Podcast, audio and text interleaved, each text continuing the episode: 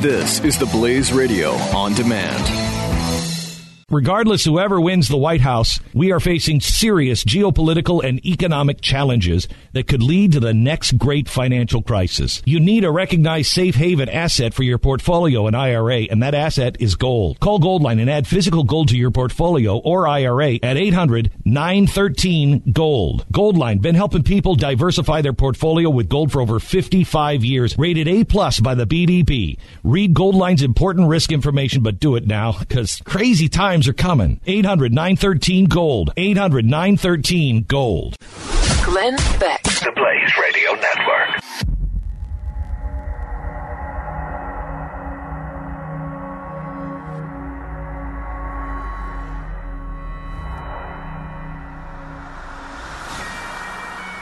Yes, he can, and he will. Hello, America, and welcome to the program. We're just talking about a new. Um, uh, I got a call from uh, a couple of people in Washington yesterday because there are, are new uh, voices floating around the Capitol that Barack Obama wants to go to war with Syria.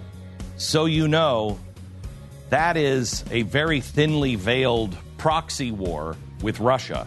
Uh, a very, col- a colossally bad idea.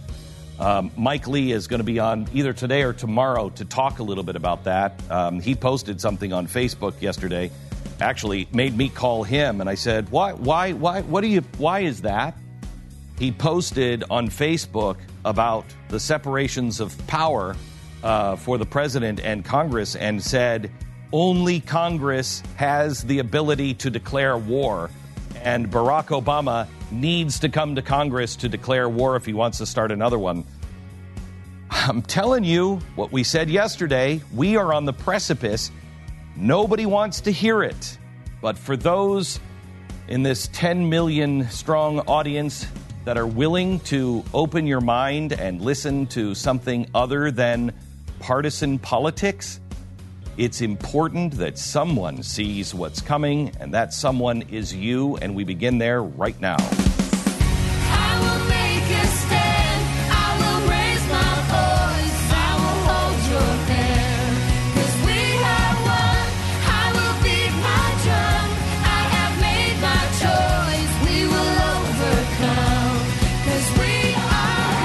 The fusion of entertainment and enlightenment.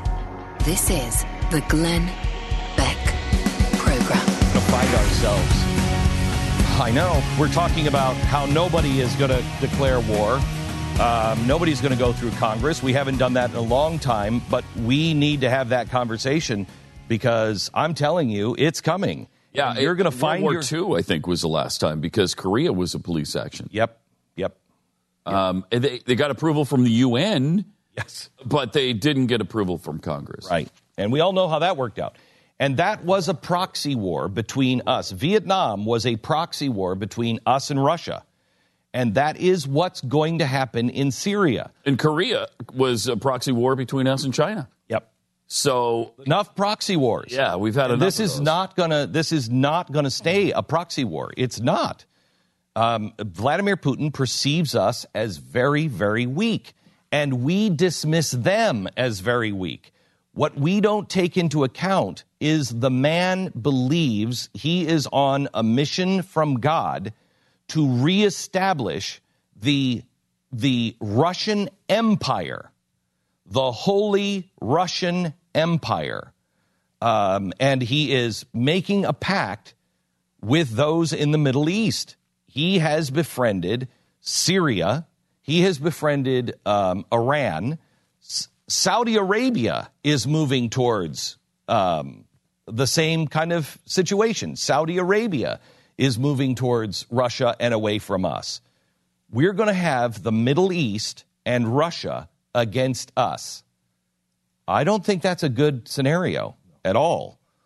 And Barack Obama is now talking about the the the word in the Capitol, uh, and I've heard this from several sources is that we are moving towards a war footing uh, with Syria in a proxy war, and Barack Obama is going to say we need to do it for humanitarian reasons. I thought John Kerry just said he lost an argument that he couldn't use war or uh, significant growth. I'm hoping that this is not true. negotiations. I am hoping this is not true. Um, but when I saw, I heard those rumors, and I called Mike and I said, "Why? Why are you? Why'd you post this on Facebook? Why? Because he he just sat in front of his computer and said, "Here's what we need to all understand: Congress, Congress is the one that can declare war." Uh, and and that was concerning to me after hearing the rumors and seeing what's happened in Russia, where, as I told you at the beginning of the week, today is the final day of the four day, 40 million people strong civil defense test in, in Russia, where they dispatched people all over the country, affecting 40 million people and they went in for chemical, biological, and nuclear weapons and shut cities and, and businesses and, and schools and universities down and set it up as if it was a treatment center. Plus, they had all their fire uh, departments, you know, scrambling and how do we put out a nuclear fire? It is a very big deal. Then, as we told you on yesterday's program, um, Friday, we told we told you that we had broken off diplomatic relations about Syria with Russia. Then we find out that they are in a civil uh, uh, defense maneuver for four days, affecting 40 million. I've already told you that Putin said that we are going to, we are already in World War III, and he can't get anybody to listen to them. And then on top of it, as we said yesterday, the Soviet or the, the Russian state television said and, and was quoted yesterday saying that a nuclear war with the United States, didn't they say seems inevitable? Or- or- what the whole. I gotta- L- l- look it up. It was if it was I think inevitable is too strong. Yes. Seems very likely. Something like that. That we are on the road to a nuclear war. I don't know if we're on the war on the, on the war path with nuclear war. I have no idea. But we are entering a game changing time. Game changing time. As game changing as it was in 1914 and 15 and 1941 Imminent. or 38. Imminent, imminent nuclear war with the United States. It, it is, it's hard to believe that Obama would send troops to Syria. It sure is. You know, based on everything he ran on, based on everything he said over eight years. Of course, it doesn't matter anymore what anybody says. Nobody listens. So he could get away with it, I suppose. But I will tell you. this Needs close Assad to the end more than his of belief in sending troops in. Okay, so let's but let's think this through on history. And history always gets me into trouble because history doesn't repeat itself, but it does rhyme. Okay? So just because somebody is repeating the patterns that Adolf Hitler did, I just had this argument with somebody yesterday. Um, you can't say that, you know, so and so is Adolf Hitler. I, I've never said so, you know, let's be frank about it. It was Donald Trump. I never said that he was Hitler. Never said he was Hitler. No. Stop it. Only Adolf Hitler is Hitler. Was he a guy with the initials AH that nobody know if he was Steve Johnson? and he did the same things up until 1933, no one would have a problem with me saying, look it, he's doing exactly what Steve Johnson did in 1920 to 1933. That doesn't mean that he's going to gas 10 million people. No, but Steve, That was Adolf Hitler. Steve was dangerous. Right. Let's let's be honest. Right. So you can't what what what you have to do is you have to and this is hard for people to do, you have to look at what time period you're talking about. Mm-hmm. There is a huge difference and past performance is not necessarily indicative of future results. Right. If you have uh, 10 uh, paths to walk down, they all look very similar early on.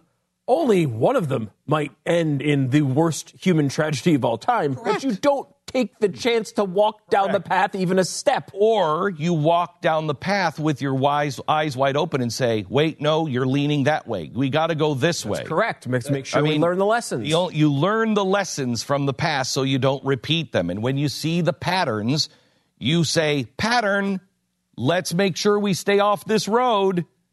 Okay, so That's what learning from history is supposed to that's be. what never forget Right. means. You remember the patterns that got you there because no one is born evil. And with that, let me take you to this frustrating binary choice thing that we're in right now.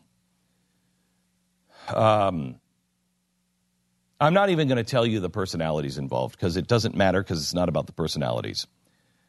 Um, one personality yesterday said, uh, Hey, why won't Donald Trump do X? And the other personality uh, t- tweeted out immediately, well, you should be mad at Hillary Clinton. Uh, why don't you, uh, you know, you, you must, you're, it's just because you're for Hillary Clinton. Clearly support him. This is not Good. right. Okay. Gosh. So everything that you do is a binary choice. You either do it, All, and all, we should also point out, a binary choice always defined by someone other than you. yes, Everyone else gets to define what your binary choice is. Correct. Which is such a wonderful place to live. Right. It's not our choice. It's never our responsibility to come up with our own decisions. Someone else gets to define what the binary choice is, and then we must abide by their decision. Right. And if you don't, they destroy you. Okay? That is the new binary choice. Or at least they're trying. Yeah, well here's well here's the thing. Let, let- let's just put it this way. The two parties are now exactly alike.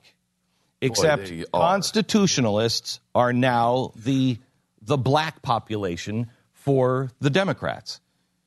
If you step out of line and you're a Democrat and you say, "No, I I think that guy's bad. I think Hillary Clinton is not going to be good for us. I don't think Barack Obama." What happens? You're an Uncle Tom and they will do everything they can to destroy you. You're not even black. And we sit here, we sit here, and we look at that and we say, black people, you gotta wake up, wake up. They're looking at us and saying, wake up. Yeah. We have woken up. And every time we wake up and try to stand up, we're shoved down into the ground. I contend Bill Cosby would have gotten away with everything that he did his whole life had he not rocked the boat at the end and started talking about his own community and saying, hey, we've got to look at our own community. Basically, what is he saying? The same thing the Democrats don't want to say about the family, the same thing they don't want to say about Detroit, that the things that we've been doing and are, and are being told to ignore are the problems. So you can't have anybody think. You got to shout them down. That's what's happening with the Democrats, with the black community. And it works. That's how you can get 97% of a population to vote one way. Shut them up. It worked for Saddam Hussein. It's been working for the Democrats for how long? Did Glenn just call him? So now we're doing it. Now, unless you go with the party, you are politically incorrect in the way that the communist who invented that term really meant it. You are not correct with the political party, and you will be shut down, shut up, made uncomfortable, and in the case of the communist, you're going to be shipped off. You're going to go to a camp, and if not, you're just going to be disappeared. You'll go to Siberia or you'll be in the ground. That's the real term, politically correct. That's the heritage of politically correct. Now, if you are politically incorrect, you're an enemy, you're a traitor. And everything is a binary choice. Now, let me show you what happens to binary choices. Let's take Black Lives Matter. Right now, we're being told there's a binary choice. The binary choice is they're good or they're bad. That's it. They can't be anything else. They are good or they're bad. Let's say you say they're good. Um, or, let's say you say they're bad because that's what most people on our side say they're bad. Okay, so what do you do when you've made the binary choice? You say, well, I got to build a wall against all those bad people, and I've got to, I got to, I got to condemn anybody who is for them, listens to them, uh, wants to march with them. They're because they're all bad. If you're for black life, if you excuse anything, because these people should just pull themselves up by their bootstraps. Get over it, right? And if you don't agree with that, you're an enemy. You're with Black Lives Matter. So what do you do? You build a wall around them, make them the enemy. You condemn them. That's what that wall is all about. And then you try to convince others that they're bad. And if you can't convince them, that person you're trying to convince, they become bad. And the other side does the same thing. So a binary choice leads to walls, condemnation, destruction, and separation of two camps that only becomes balkanized. It only becomes the Palestinians and the Israelis. And there's no coming back from that. It's my side or the highway. Balkanization. My way or the highway. Thank you. Thank you for just the look. Let me give you another choice, not a binary choice, one that doesn't lead to balkanization of the United States of America. Or we could just say, I'm not getting back together with anybody. You were against, and so I will always be against you, and you will always be my enemy because you voted differently, and I will never stand with you. I'm not coming out to do some kind of sit down powwow with you after the election.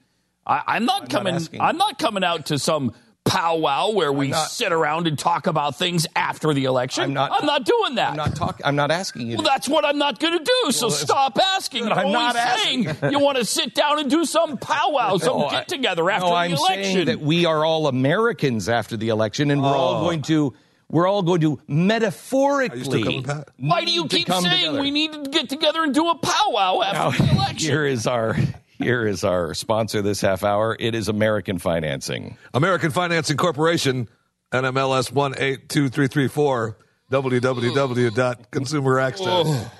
Ah, you were. I don't know even know what that means, Pat. I don't know why you. Um, you were doing fine. That was Jeffy speaking. Yeah, don't right. know the voices of your friends? Um, you were doing fine, and then something unexpected happened. Unexpected home repairs, medical expenses. Maybe you were out of work. Maybe somebody else in your family was out of work, and you, you know, you all had to pull together. And now you're in debt, and you don't have any idea on how to get out of debt.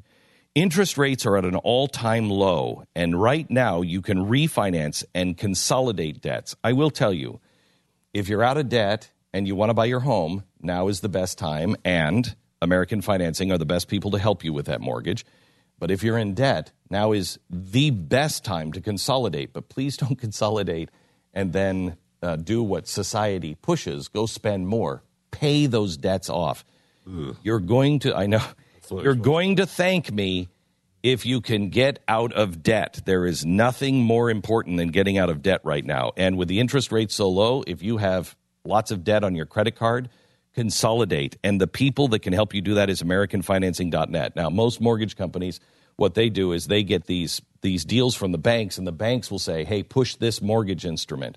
Um, make sure you get people. We'll give you bonuses if you get people into this mortgage inst- instrument. Don't do that. American Financing, they don't take those bonuses from the bank. They're all salaried. Nobody is working on commission. So they are looking for the best instrument for you. 866 750 6551. Responsible people will go to AmericanFinancing.net. They're the best. AmericanFinancing.net, 866 750 6551. Glenn Beck. Mercury.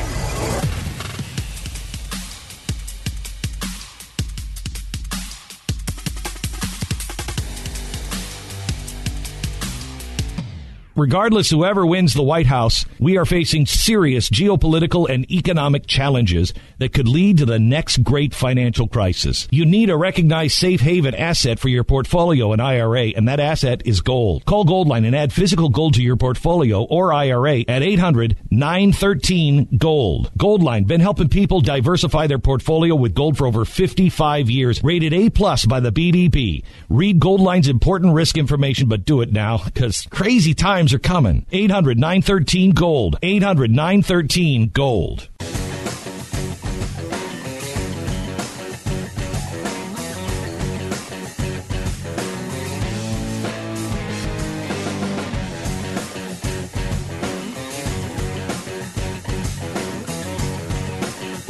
Listening to the Glenn Beck Program. Okay, so if you have a binary choice, if everything in our society, and it is, everything is in our society is is, is where you're either for us or against us. You either love this or you hate this. Okay, it's it's a binary choice, and a binary choice leads to the same thing over and over again. For instance, Black Lives Matter, good. Okay, well then the people who oppose it are bad, and you got to stop them, or it's bad, and the people who oppose that idea that it's bad, you have to stop them because they're bad too. And you build a wall and you don't move any further. Or you could say there's more than a binary choice. There's good and bad, which builds the wall, and some will do. Or there is, let's just take one. They're bad, but some of the people can be saved. Or um, they're good, but they, a lot of the people in there have been co opted by bad leaders who don't understand what they're following. They've never gone to the Black Lives Matter website. I can guarantee you, Kaepernick has, does not know what the leadership wants and where they stand just on Israel. It's like a whole page on anti Israel stuff.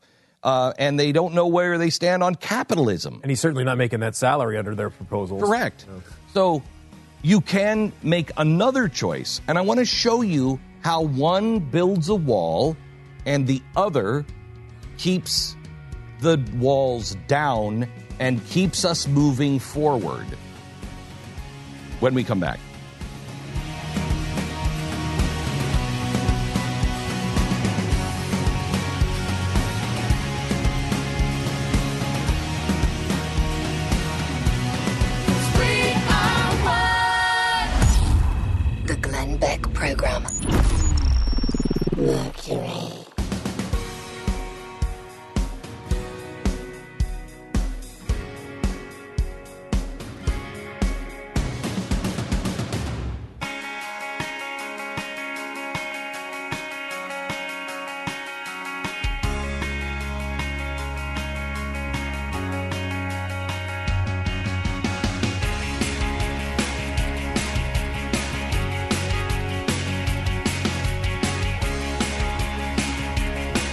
The Glenn Beck Program. Our thoughts and prayers are with all of those in Florida uh, today as you prepare for a massive hurricane. Um, uh, Mercury One will be watching, and um, we will do everything we can. And I know the listeners all around the country will want to help our our Florida neighbors and friends and loved ones should things get as bad as they possibly could.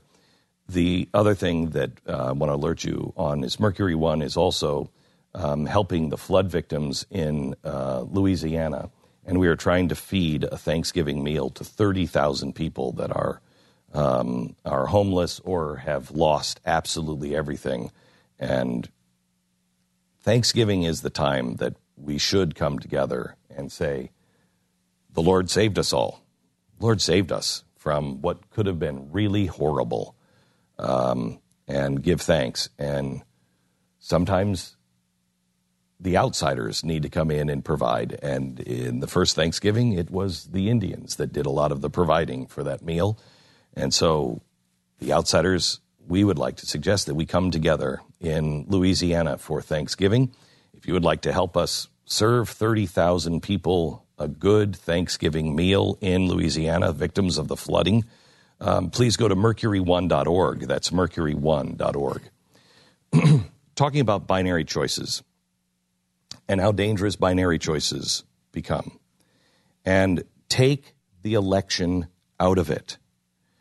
I know this is hard to do because everybody is making everything about the election. But in what, 30 days, 33 days, the election is over. And we have to come together. And for those who don't understand, I don't mean literally come together. I mean, we're going to need each other.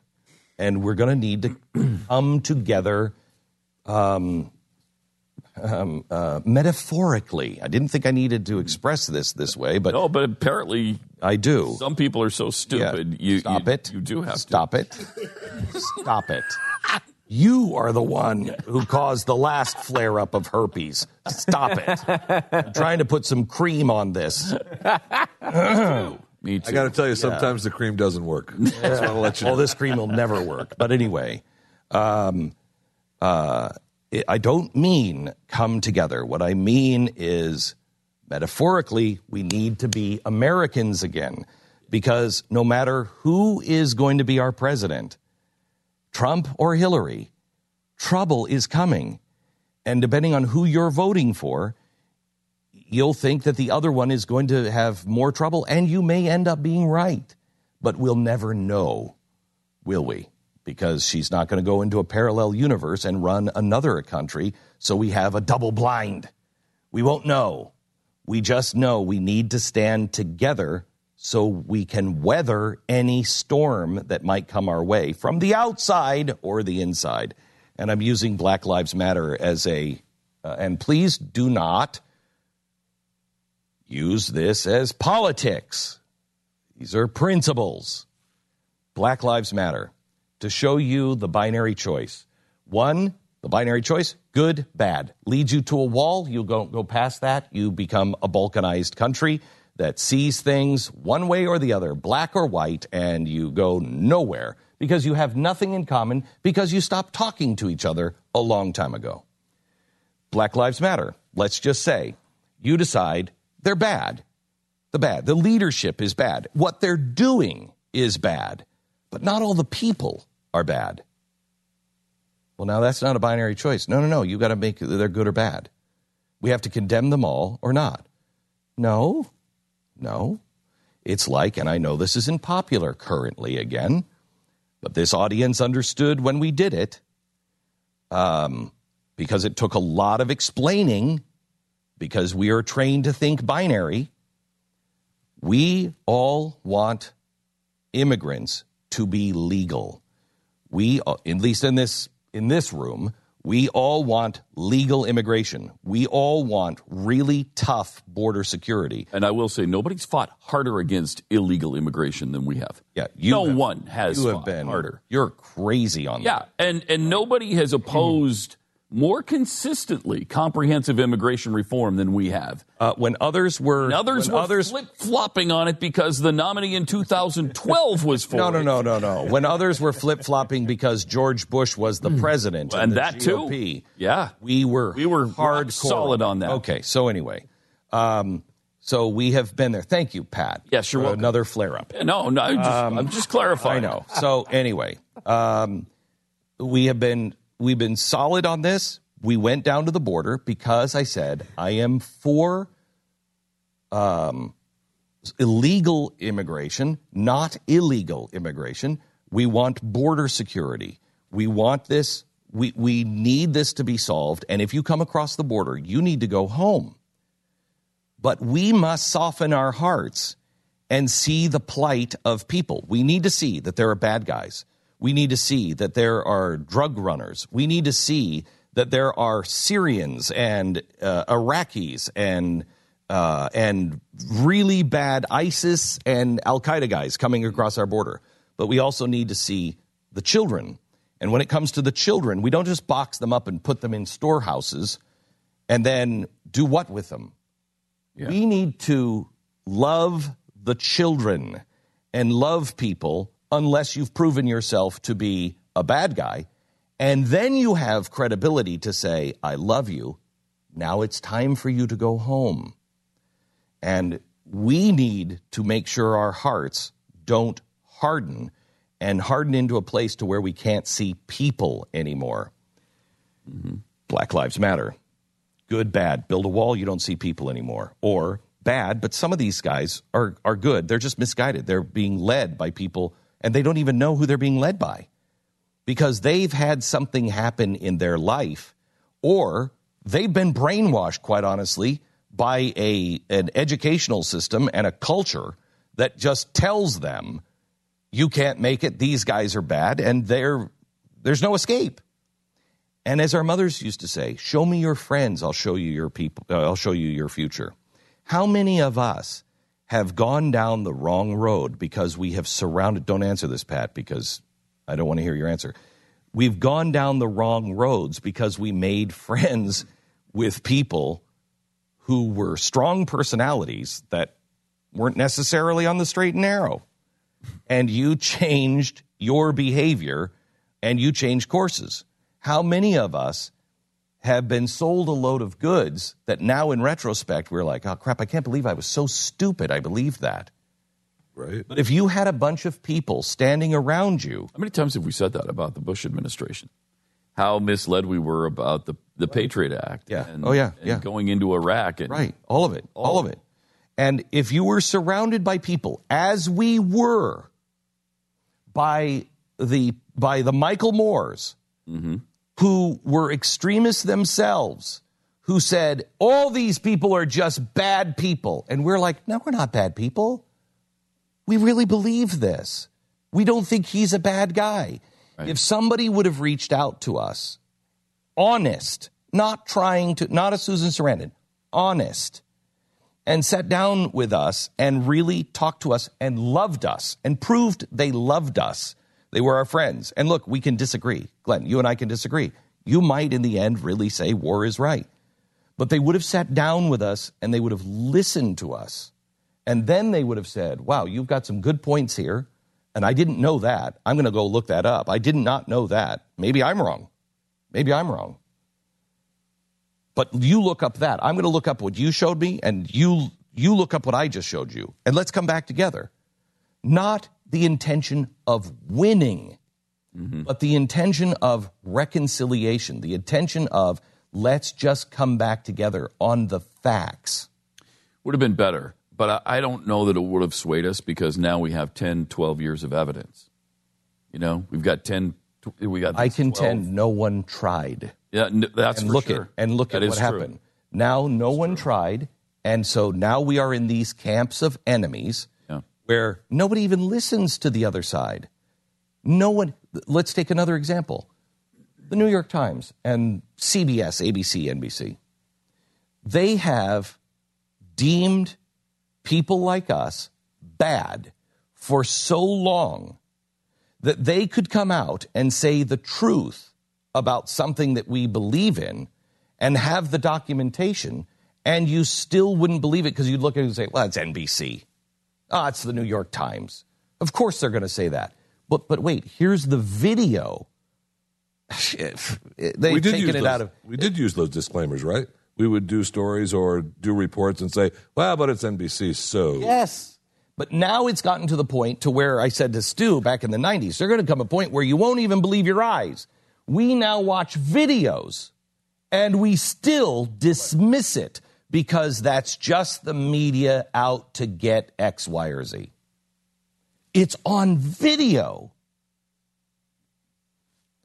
So we've set ourselves up for absolute failure and the balkanization, which, by the way, just want to let you know, is one of the goals of the Weather Underground, of the communists, of everybody, to balkanize the United States. E pluribus unum is bad because e pluribus unum means from many one, and you can never defeat them when they're one. You have to break them up. Black Lives Matter. You could love them first, be honest, and find a way to see the common humanity, which is almost impossible now. You're not a human anymore. You're a member of the media, or you're a conservative, or you're a liberal, or you're a Clinton supporter, or you're a Trump supporter. And there's no, there's nothing in between. Okay? There's no humanity. You, I, I keep, I keep saying, am I not more than who I voted for? Is this the only thing? You'll see it on Facebook. Somebody will say, hey, this is a great pie recipe. Oh, I notice it's apple pie. Apple pie. What do you all, the, all you conservatives want apple pie? Like everything's going to be fine if your beloved Donald Trump gets in. You're like, what the hell? I'm just giving a pie recipe. hey, it's happening in everything. Everything. We could love. We could listen. We could learn. Then we could either say, I was wrong. They could say they were wrong. Or we could say, I was a little bit wrong and they were a little bit wrong. And we could stand united on those principles where, and those facts that we can now agree on together. Or we can continue to take one step. Mm, bad. Build wall. Don't talk. Demonize. Put into camps. We could do that, but that leads to our total downfall. Or we could not do the same thing and expect a different result. We are doing the same thing. George Washington warned us against this. Don't do the two party system. Because the two party system, they're going to start demonizing each other. And it's going to get worse and worse and worse until you will divide into two camps. And then somebody who's unscrupulous will come outside and say, it's these two party people, and I will make everyone who disagrees with us pay. And he won't be doing it for any other reason. And I'm not saying this is Trump. I'm telling you what Donald, I'm telling you what George Washington said would happen. And that will be the end of the republic because everyone will just want vengeance because everyone will feel that they have been wronged by the other party who is now their enemy. What do you say?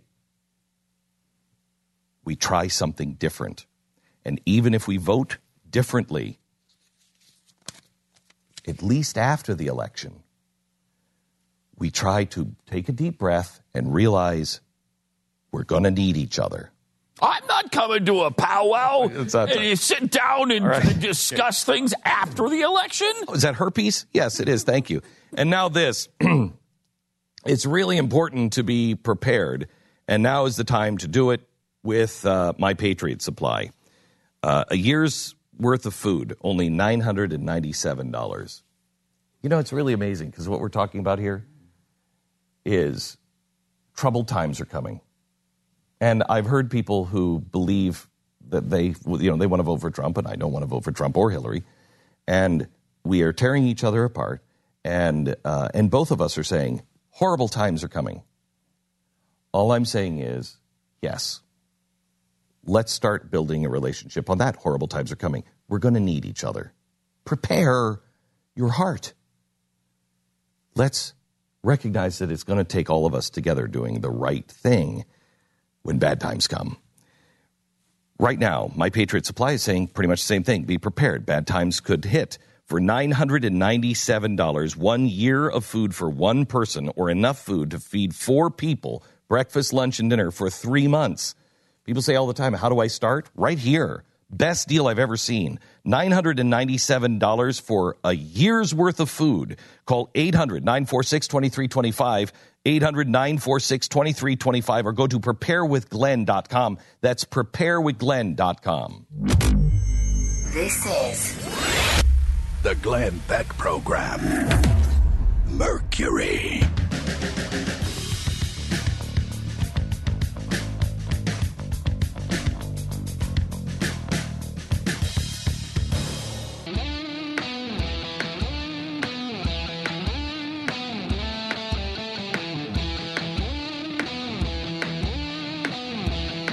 The Glenn Beck Program.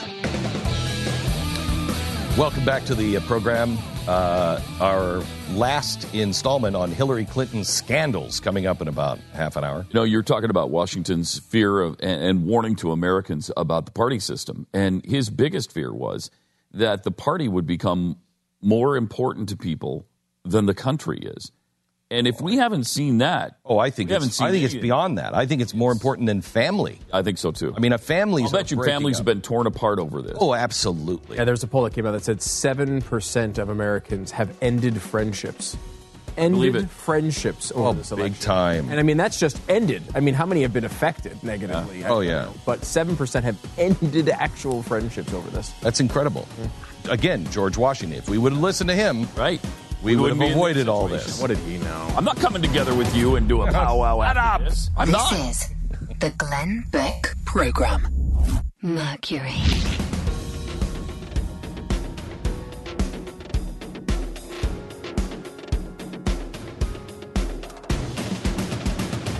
Go ahead, Stu. Uh, so, you're speaking of people who actually care about principles, who will actually fight for what you believe in, who will actually watch the other hand while we're all talking about election and media developments and all that crap. Our government just continues to churn, churn out new regulations that are costing you lots of money. Not to mention control of your life.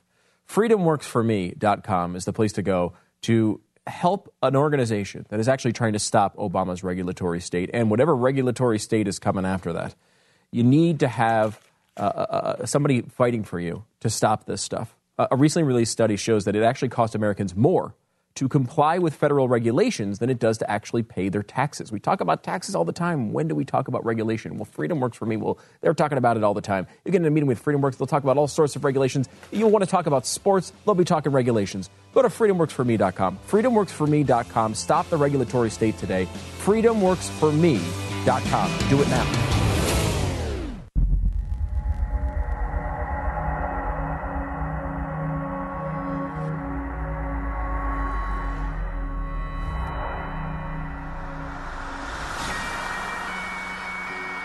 Oh, gee. I wonder why the word in Washington.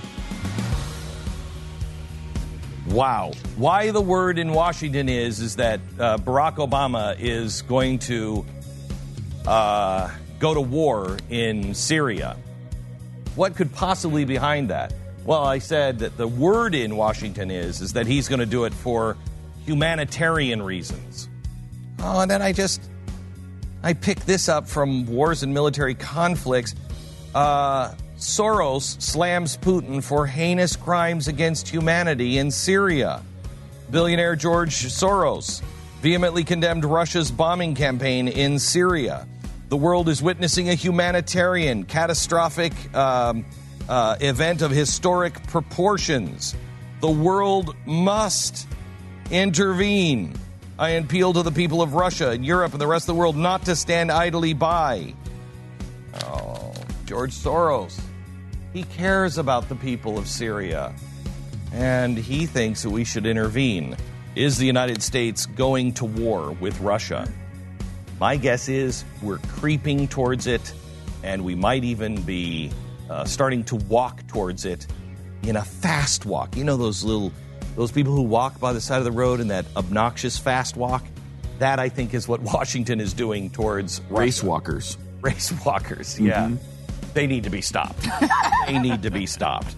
Um, and I want to talk to you about uh, the the foolishness of the Democratic Party and those who are standing by Hillary Clinton expecting different results from doing the same exact thing this election. I'll explain it by comparing it to TARP right now.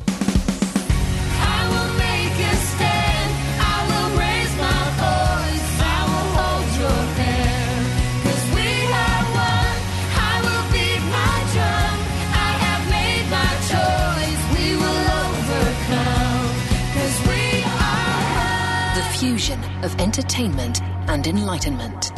This is the Glenn Beck Program. Our political parties, our political parties uh, are convincing us to use TARP to save our nation. Um, and when I say TARP, what, what was the idea behind TARP? Put yourself back into 2008. The economy is on the verge of utter and complete com- uh, uh, collapse, and not even the economy, the system, the, the whole financial system. The by the end of the week, in general, by the end of the by week, the end of the week, have to do something. We have to pour money in to the banks to make sure that they are stable, and we can save the system. We can, you know, it was literally that imminent, right? It was literally oh, yeah. catastrophic. They were saying, no, they they were do told it by Thursday or else. I know people that were in the room on the Sunday night. Yeah. Um, and they said the markets are going to open tomorrow, and by the end of the week, the world will be out of business. The entire Western world will collapse by Friday. Okay? So, what happened? There were banks because one of my friends was one of the bankers that was there, and his bank wasn't in financial trouble. And he said, We opt out of this. We don't need it. We don't want it. And he was told, Sit down and shut up. You're all taking it. You're all taking it, period.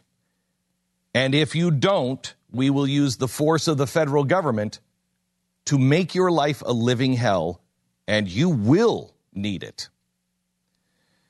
So the realization, the, the fear was put in, and I believe it was real, that the entire Western world, the system that we know, was about to have a catastrophic failure, and the world would have gone into a depression. We've gone into them before. Um, never had we gone into a depression like the like World War II, uh, the Great Depression. Usually, depressions will last one to 24 months. Um, and not one month, one year to 24 months. And it, we used to go through them about anywhere from every 10 years to every 20 years. And they would last usually, typically 18 months. And it would be horrible. And the whole system would be churned upside down. And then you'd get your sea legs and you'd stand back up and you'd have, you know, the roaring 20s.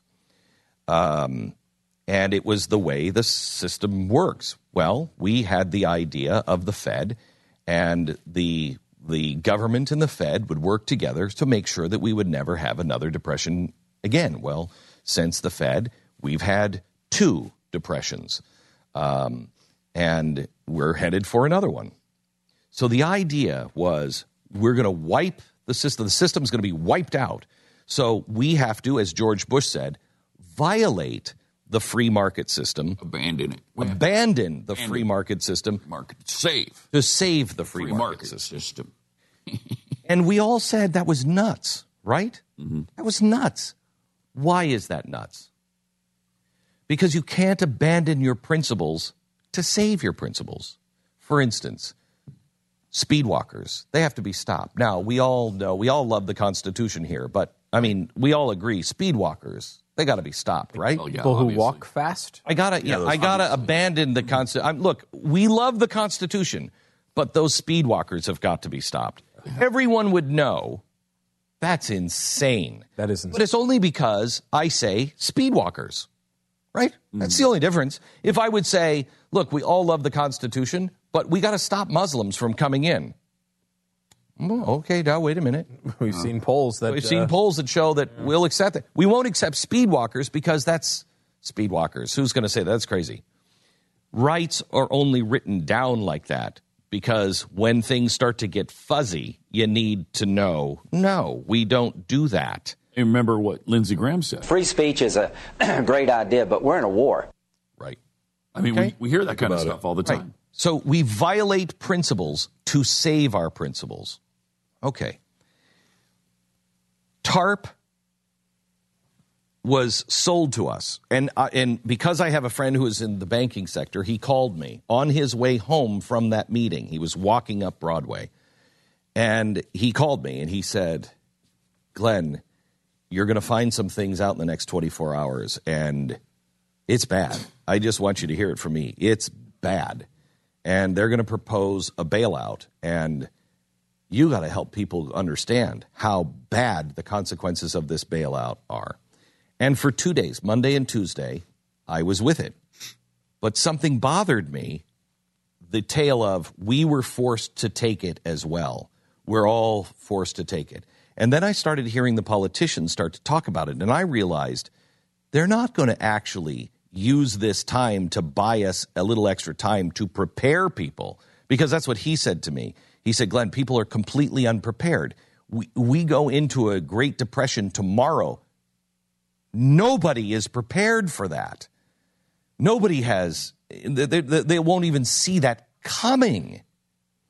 And so he convinced me buy time so we can prepare people. Well, that's what had been his idea. Might have been my idea, but that was not the federal government's idea. That was not the bank's idea. That was not the Fed's idea. The Fed's idea was bailout. We've now abandoned this and we're going to keep going. And we're just going to, we, we have, look at the country we have become because we did TARP. Because we did TARP, we now had the stimulus package. So the stimulus package, so you know, is I think 10 times bigger than the entire New Deal. Think of that. Um, we're a different country because of TARP. We're a different country because of the Patriot Act. Yes, we have these principles in the Constitution. You have to have a warrant. You have to go to a judge. You can't spy on people. The agencies, the NSA doesn't listen or grab phone calls or papers or anything else in the United States. Well, yes, but we have this. So if you want to save the country, what are you for the terrorists? You want the terrorists to win? Because if we don't do this, they're going to kill all of us. Don't you understand that? And if you don't do TARP, the whole country is going to go down. The whole entire Western world is going to go down. Where has that gotten us? Here. Yes, it's gotten us here. Here. It's gotten us here. Now we're hearing the argument, and it's a valid argument, just like it was valid that the terrorists are coming. Just like it was a valid argument that, yes, a depression is coming. Both absolutely true. But what did we do? We violated our principles to be able to save it. I've got to violate the free market to save the free market, abandon it.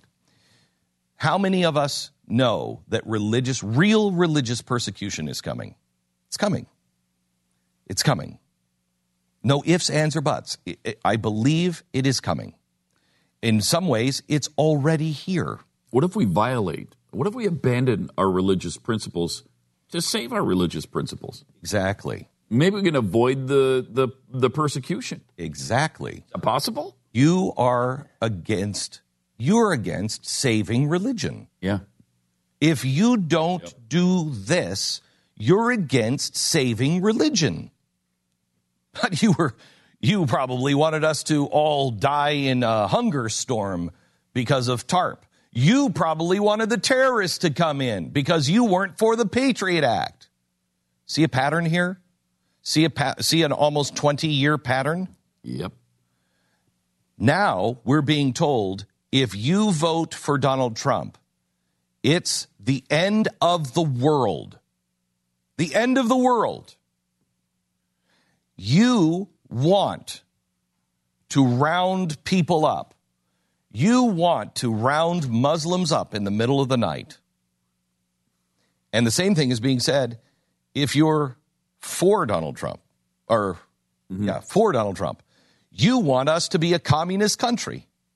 You are, you're a damn communist If you're for Hillary. if you're for Hillary. Mm-hmm. You just, you kidding me? You're not for Donald Trump? You want Hillary to win. And it's it's even worse than that because you can be for neither of them and you're Yeah, still for and you're still for one of them. You're still for one of them. Depending on who you're talking to. Yeah. I've talked to liberals who say, my God, you're for Donald Trump. Because a vote for Hillary, a, a vote for Trump or a non vote for either of them is a vote for Donald Trump. I have actually sat and had that argument with liberals. No, I, no, it doesn't work that way. But both are convinced. TARP, Patriot Act. Now, what happened in both of those scenarios? Things got worse. Why? Let me take it to medicine. We are so blessed because we have antibiotics. We're so blessed. But what we weren't told, we were always told, hey, make sure you finish your medicine. But we were never told why. Why should I finish my medicine? I, I, I remember, anybody else remember? I don't want to go to the doctor every time I think I have something. I'll just save half of it and I'll take that, right? Yeah. We all did that. Why? Because they didn't tell us, oh, by the way, if you don't do that, you only kill the weak bugs, not the strong bugs, and a flesh eating bacteria that will be antibiotic resistant will come to be. And anybody who would have told us that, we would have said, Oh, please. A, oh, a flesh eating bacteria. Thank you, Mr. 1950s B movie, for coming. Right? Mm-hmm. We wouldn't have believed it. We would have said it's the, you know what that is? The drug companies trying to sell you more. It's the doctors trying to get you in. It's the insurance company try, right? Yes. We would have blamed it on whatever was convenient. We would have said a flesh eating bacteria is nonsense. Exactly why they didn't tell us. Probably. Exactly why. Probably. Probably. Although it probably had to do with something with Blue Cross and Blue Shield not wanting to. Okay? Yeah. And what happens? We're now seeing a flesh eating bacteria. Why? Because nature comes in waves. And sometimes it's best to let it burn itself down. Now, not burn down and no recovery. I believe we would have survived a depression. I wasn't for TARP because I'd rather take the medicine before it's a flesh eating bacteria. And the same thing applies to the environment with the with the forestry. Yes. Overforestation Correct. leads to more forest fires. It's natural. when you go in there and you do a burn, Yes. it actually It's natural. And so we are fighting against nature. Yeah. We have, let's put it in the most positive ways. We have become, our parties have said, we're an antibiotic and we'll cure it. You can't cure this. You can't cure this disease. It has to play out. Uh, the sins of the past have to be reconciled. They have to be we had the we were we were ecological lovers we love the trees and so we did it for the right reasons we said no let's not burn down the forests but nature abhors that a lightning strike will burn down the entire mountain. Because in our best efforts we tried to do the right thing but it doesn't like the dead underbrush. It has to burn it down for it to survive. I contend both Trump and Hillary, those arguments, and I can speak on the Trump side, Hillary's going to be a nightmare, an absolute nightmare. But it's going to burn itself down. And I think it's natural. And I believe we survive. And I believe Donald Trump is our version of TARP. I know we don't believe those things. I know we're not for all those things. I know. But the depression by Friday, we survive. We survive. It's got to correct itself. Don't put a band aid that you would never, ever, ever, ever pull out of the band. You would know instinctively. No, that's that's not good. But because you're in a panic, because you're facing something really horrible, you pull that band aid out. And it's nothing but that a band aid. And that infection is getting worse and worse. Bill O'Reilly and Martin Dugard have written some great books. One of them is Killing Reagan. Uh, now, Killing Reagan has been made into a movie. The National Geographic Channel is premiering Killing Reagan on Sunday, the 16th at 8 p.m. Eastern, 7 p.m. Central. The movie follows the events that led to the attempted assassination. Um, it, it, follows Hinckley and Ronald Reagan. It begins in 1980. Do you know how long he was in office when he was shot by Hinckley? Yeah, not very long. How long do you think? Uh, was it 70 days? Wow, 69. I thought it was. I thought it was longer than that. Um, Killing Reagan. It stars uh, Tim Matheson, Cynthia Nixon as Ron and Nancy Reagan. Killing Reagan. You can trust this one because it's coming from a conservative. Uh, premiere is Sunday, October 16th, 8 p.m. Eastern, 7 Central, only on the National Geographic Channel. Glenn Beck program. Triple eight seven two seven Beck. Mercury.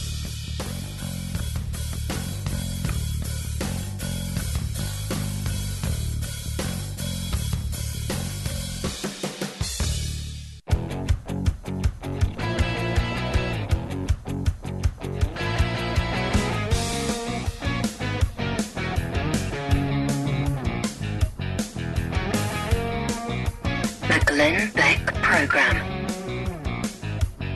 So Stu asked me in the break. So what are you suggesting on you know? So what do you do on the vote? I, this is not about the vote. It really isn't. What this is about is um, don't do if you want to violate the free market principles to save the free market. I understand it. I understand it because the the idea of depression by Friday, which they were telling us on TARP, is horrible and horrendous. But the reason why I was for TARP for the first two days um, was because I thought we were going to use that time to prepare and tell the people what is coming. But that wasn't their intention. I immediately turn around and went, they, have got a different idea. They think they're this is going to work. It's not. It's going to make things worse, but it will give us time before it gets worse. So if you're looking at one of these two candidates and saying it will buy us time to figure out how to fix things, I don't agree with it, but I understand it. But don't think that you're going to vote for Hillary Clinton and it's going to fix the nation, because it's not. Don't think you're going to vote for Donald Trump and it's going to fix the nation. It's not.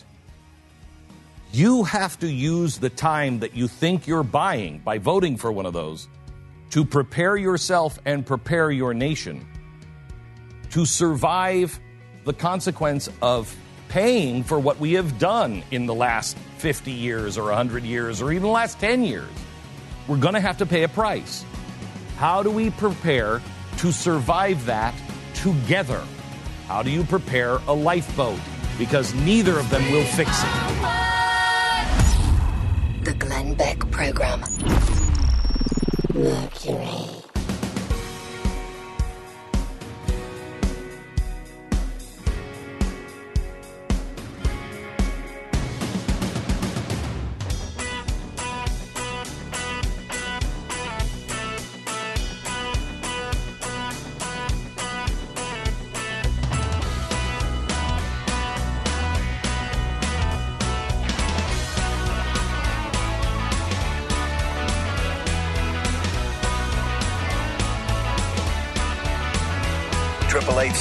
Seven two seven back. This is The Glenn Beck Program. The year 1992. Bill Clinton was a young and obscure, multi term governor from a very small state. At first, it seemed the American people were pretty uninterested. Clinton's poll numbers at the start of his candidacy were under 2%. He had gained some momentum by the beginning of the primary season, but still finished a distant third in the 1992 Iowa caucus. As New Hampshire drew closer, Clinton was polling far behind Massachusetts Senator Paul Tsongas, and the Clinton women's scandals were already catching up to them. The name Gennifer Flowers was now everywhere in the news. Bill and Hillary knew they had to do something to change the momentum. So, after Super Bowl 26, the Clintons appeared together on 60 Minutes to address the allegations being made by the woman named Gennifer Flowers, who claimed she had a 12 year affair with Bill. The Clintons knew full well that a poor showing would end his candidacy. Who is Gennifer Flowers? How would you describe your relationship?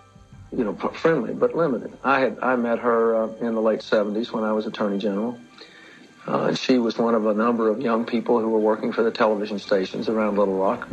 Uh, she left our state, uh, and for years I didn't really hear from her and know what she was doing. Was she a friend, an acquaintance? Does your wife know her? Oh, yes. Sure. She was an acquaintance, I would say a friendly acquaintance. Uh, when this story, this rumor story got started in the middle of 1980, uh, and she was contacted and told about it, she was so upset, and she called back and she said, how can I be listed on this?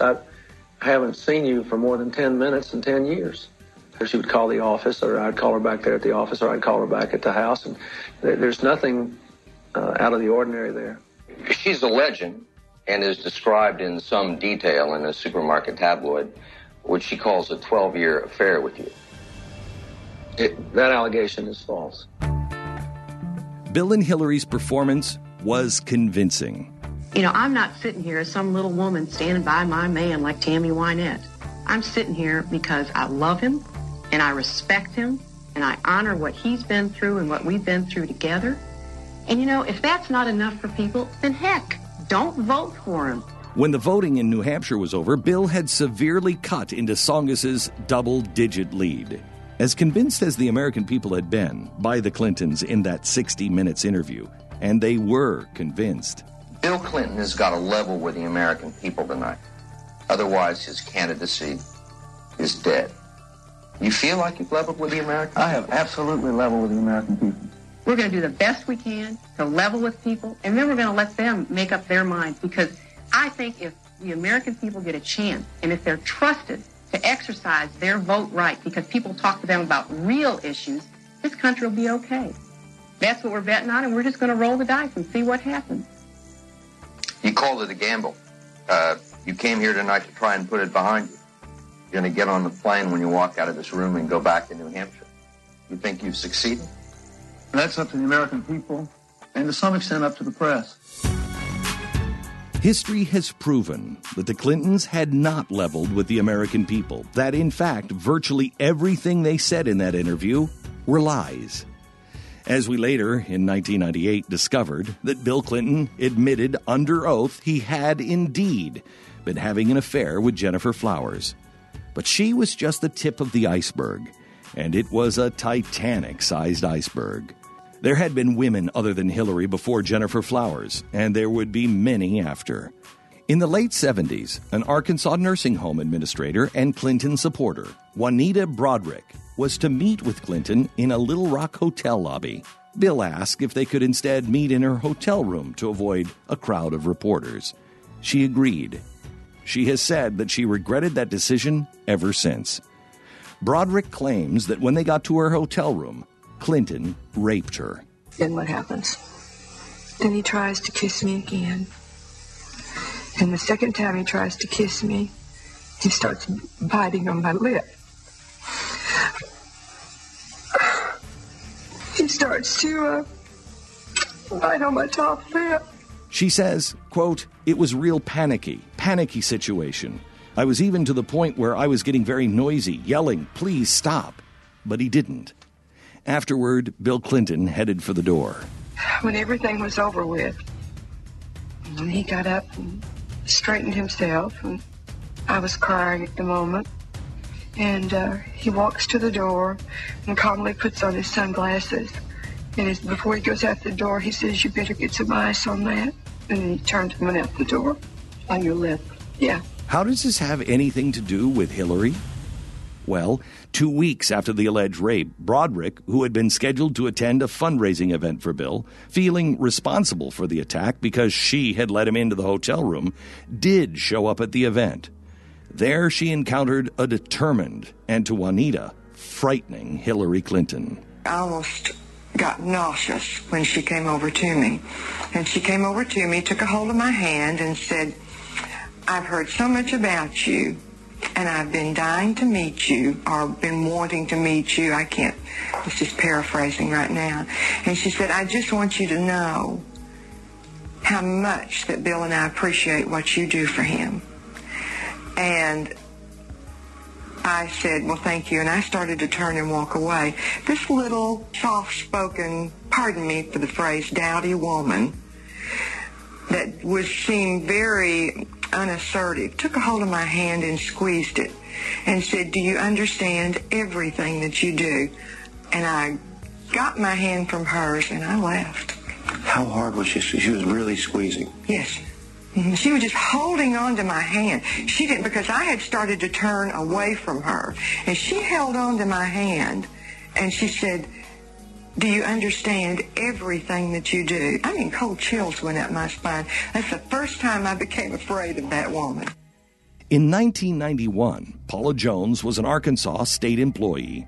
Apparently, one of the state troopers that allegedly procured women for Clinton while he was governor, in a scandal that became known as Troopergate, overheard her say that she wouldn't mind being Clinton's mistress.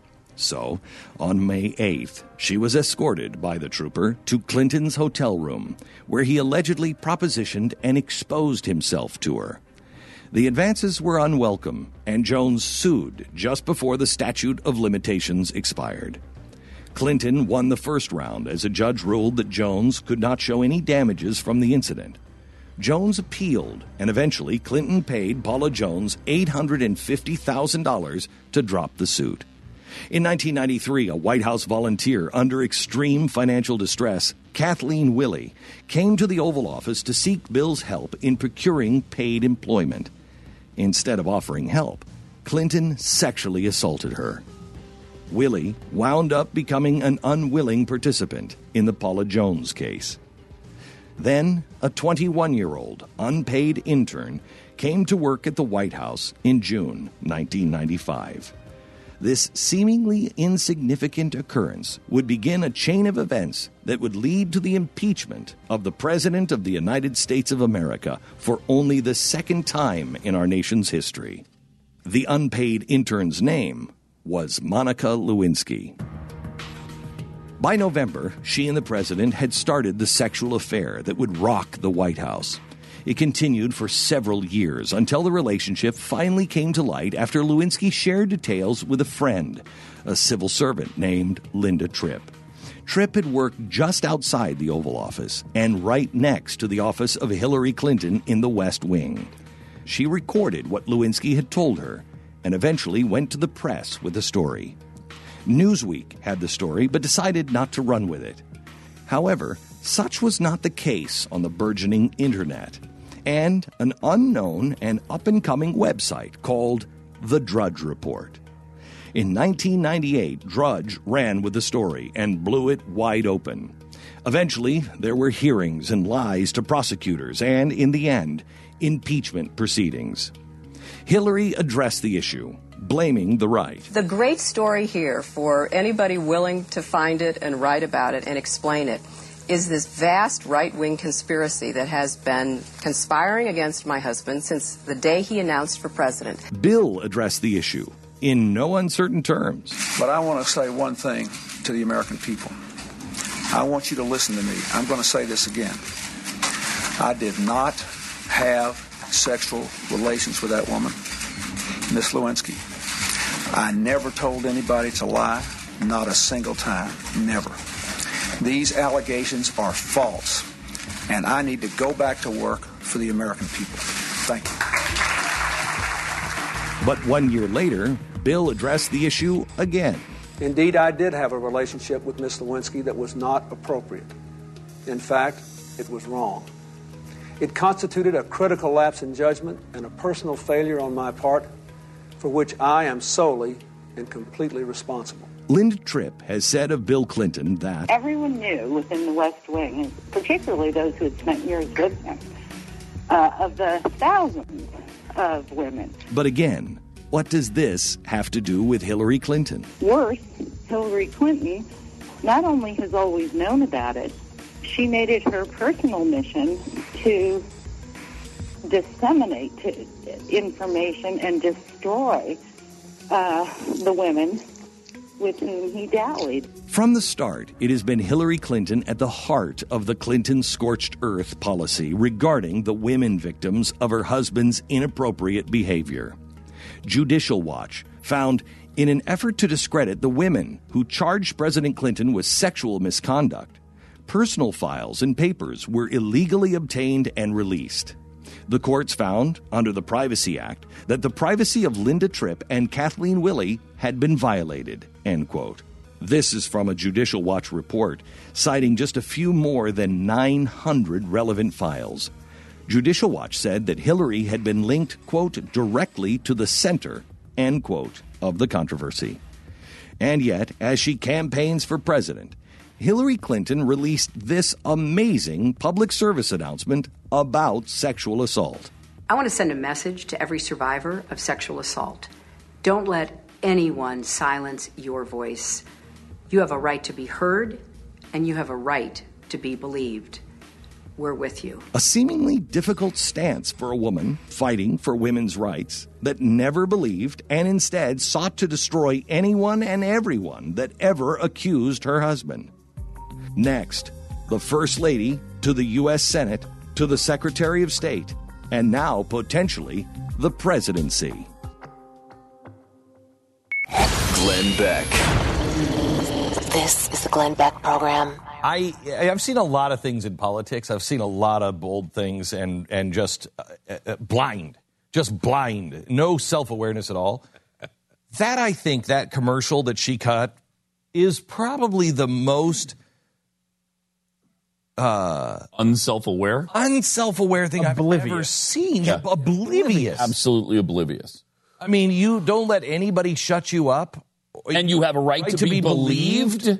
Oh my gosh! Jeez. Why are you? Oh, these people to in Washington are just all politicians are just scumbags. Scumbags. I hate to say all politicians Not all. because there are a few good ones, man, but they are not the ones you ever hear from.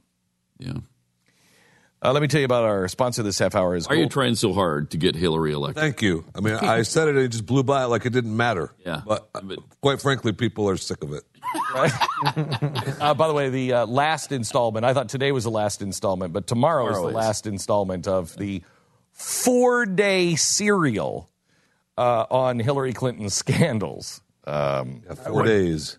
Justifying them? Four I- yeah, and I noticed you only use the good ones. Yeah. yeah. I only I noticed you only use the true ones. uh, and now this. Yesterday, Bank of America stated that more than 270% into this bull market, uh, uh, quote, one wonders how much longer this cycle can, uh, can last. Bank of America wrote that it had not yet found a model that accurately forecast recessions. It's found evidence for an imminent recession. It added that while there is a wide range of signals uh, in aggregate, they do suggest if data were to continue to weaken in line with the recent pace, history would point to a recession in the second half of 2017. So, yay, by summer, if things continue to go. Now, the reason why this is important is because the Fed has no tools left for a recession. We always have, hey, let's spend more money. Let's uh, reduce the interest rates. Let's do whatever we have to do to get people to start spending money. There are no tools left in the toolbox. Yes, there is. Yes, there is. We could hope that Donald Trump will uh, win and um, be a dream come true, not do the trade thing, which would cause a depression, instead, cut the regulation. That would actually help us if he would do that. So we could hope. But the chance of, uh, of us missing this is, is, is pretty, pretty low. Do your own homework, get the facts, and consider spreading out your risk and buy some gold or silver. 1 866 Goldline. 1 866 Goldline. Available exclusively from Goldline is their uh, Goldline Price Guarantee Program. 866 465 3546. Read their important risk information. You're smart enough to figure it out. Gold from goldline.com. You're listening You're listening. to the Glenn Beck Program. The Glenn Beck Program. Mercury.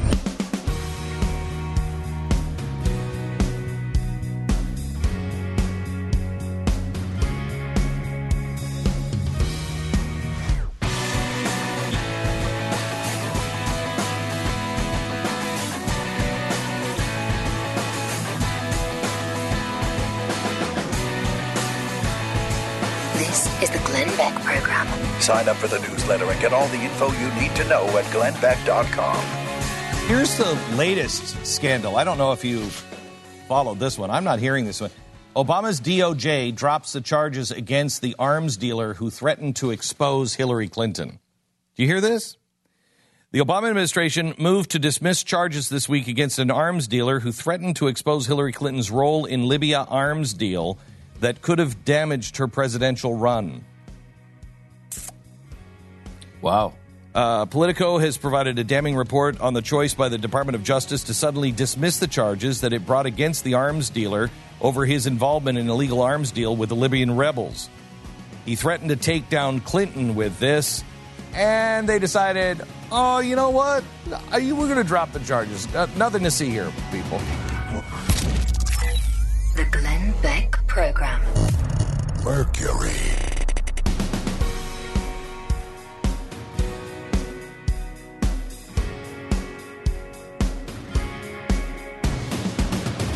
Is your turn. All right, so if you're only playing fa- uh, season-long fantasy football, which I did for years, uh, you know, you're you're missing out. You're missing out on the opportunity to uh, rectify some mistakes.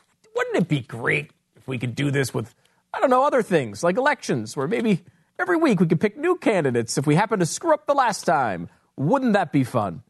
With FanDuel, you can do that. You don't have to deal with your terrible draft picks and your injured players.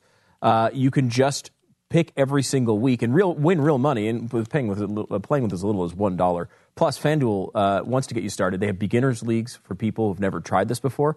Plus, fifty dollars in free entries. New users who deposit will get five free entries into NFL 50-50 beginner contest, valued at up to fifty bucks. You get one free entry a week for five weeks. That's like a third of the season on them. Why not try this? Value of free entries varies based on deposited amount. Go to fanduel.com, click the join now button, and use my promo code STU.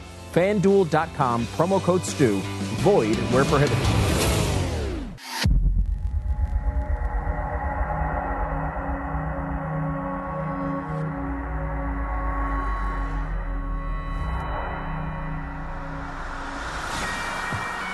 Hello, America. Welcome to the Glenn Beck program. Glad that you've tuned in today. Lot to cover. Possible war with Russia. Uh, that is the scuttlebutt up on uh, Capitol Hill um, that George Soros is now pushing for somebody to do something because of the the atrocities uh, and the atrocities uh, that are beyond imagination that we as humans need to stop these horrible atrocities in Syria. And somebody's got to do something. Is that why Barack Obama is starting to poke around and look at declaring a war or starting a war in Syria where we would send our troops? Hard to believe, but that is the scuttlebutt in Washington that we are headed towards a war in Syria. That is a hot proxy war with the Russians. The world's upside down.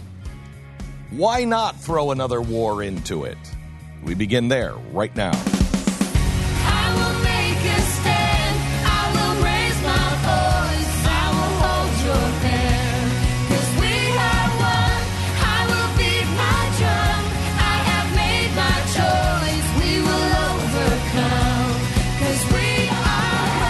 The fusion of entertainment and enlightenment.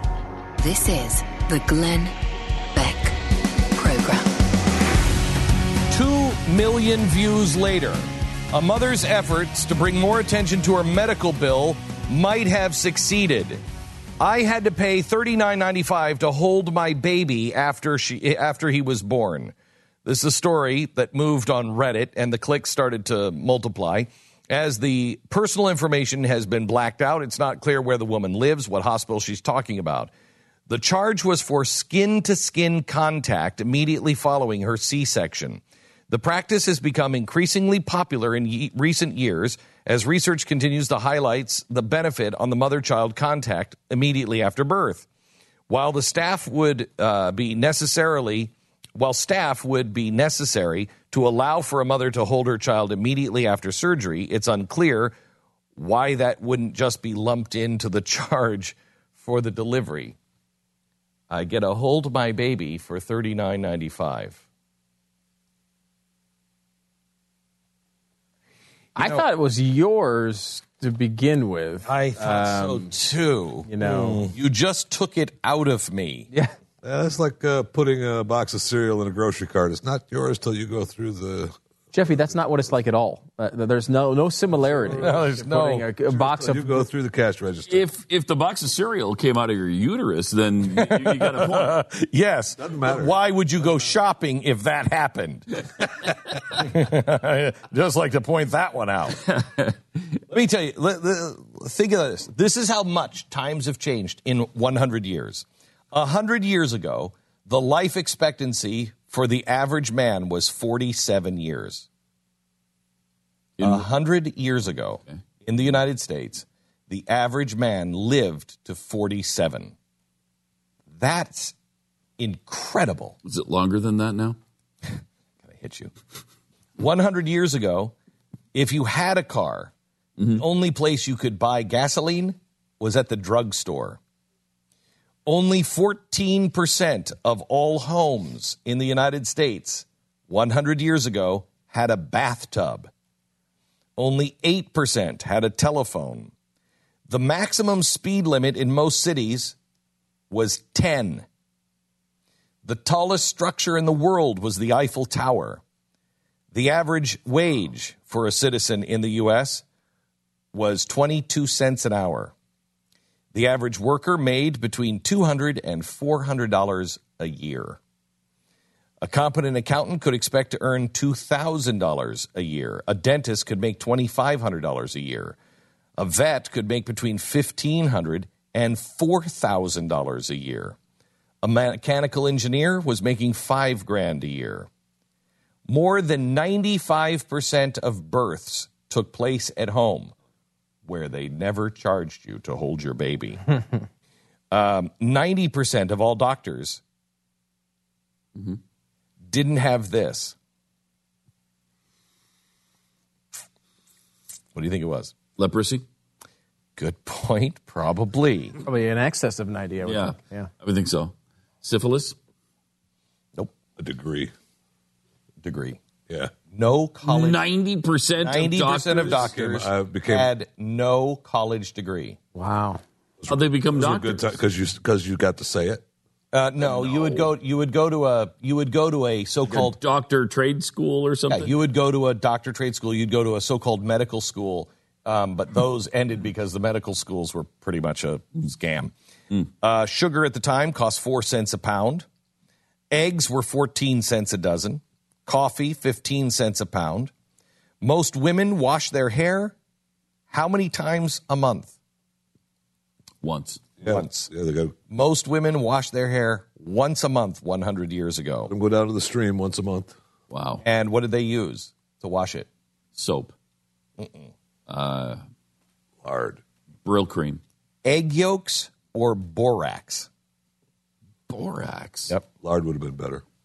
Canada passed a law that prohibited poor people from entering into their country for any reason. Uh, the five leading causes of death were pneumonia and, and the flu, tuberculosis, diarrhea, heart disease, and stroke. You I would- died from diarrhea? Oh yeah, that's uh, what's that called? Uh, Is it consumption? no, the consumption is tuberculosis. Is it? Yeah. Okay. Uh, diarrhea was well, diarrhea, because they called it something else. Yeah, it's um. Oh crap! I mean, excuse the pun. yeah, what is it? Say say it out loud. Dysentery. Dysentery. Dysentery. Yep, dysentery. Um, uh, the American flag only has 45 stars. The population of Las Vegas was 30 people 100 years ago. 30? 30. Crossword puzzles, canned beer, and iced tea had not been invented yet. There was neither a Mother's Day nor a Father's Day. Only 6% of all Americans graduated from high school. Marijuana, heroin, morphine, all available over the counter at local drugstores. Good times. Good times. Back then, your local pharmacist would say, heroin will clean your c- complexion and it gives you buoyancy of the mind.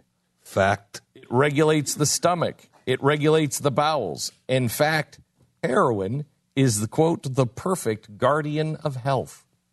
Wow. Imagine, I would have never left my drugstore. I know. Uh, 18% of households had at least one full time servant or domestic help. Uh, and there were how many murders in the entire United States 100 years ago in America? For the entire year, 100 years ago, 1916, how many murders? Were reported. I mean, yeah, we're reported. Murders usually are a crime that is Are reported, reported. accurately Uh, because there's dead people or missing people. that's that's why they crime stats people like. Well, you're murder leading us to believe it's really low.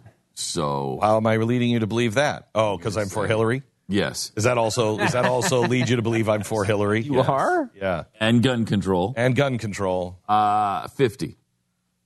Shut up, Pat. That's too low. Is that too low? I bet it's right around what the area of just what Chicago gets in a year now. Probably the entire country. Entire country, Yeah, the United States. 700. 700. What do you think, Stu? Yeah, I mean, Chicago. Sure, 700. There were 30 people in Vegas, so 9,225. Thank you, Jeffy. Thank you for playing along. Thank you. 230 230 in the entire country 100 years ago. It's pretty good. No, there were no guns. Oh, wait. No, Wait. hold it. Hold it just a They second. were probably more prevalent. No, they couldn't have been. No, I think you're wrong. capita. Don't even look at it. Don't even look at that stat because you're probably wrong. And let's just assume that you are. Okay. Okay. Um, So uh, on this front too, this is kind of interesting in that you know capitalism does its work a lot of times in spite of Washington, and a lot of times we sit here thinking about how bad everything is, but capitalism churns away while Washington tries to screw it up, and it's our job to push for Washington to screw it up as little as possible. But as it's churned away over the past 90 years, um, in in the mid 30s, uh, or last past 80 years, mid 30s, you spent about 62% of your uh, disposable uh, income on home, cars, clothing, household furnishings, household and utilities, and gasoline. So, I mean, you look at that, it's pretty much nothing you're like enjoying. It's just stuff you need. Nece- basic necessities of life, food, co- you know, how you get around. It was 65, uh, 62% in the mid 30s.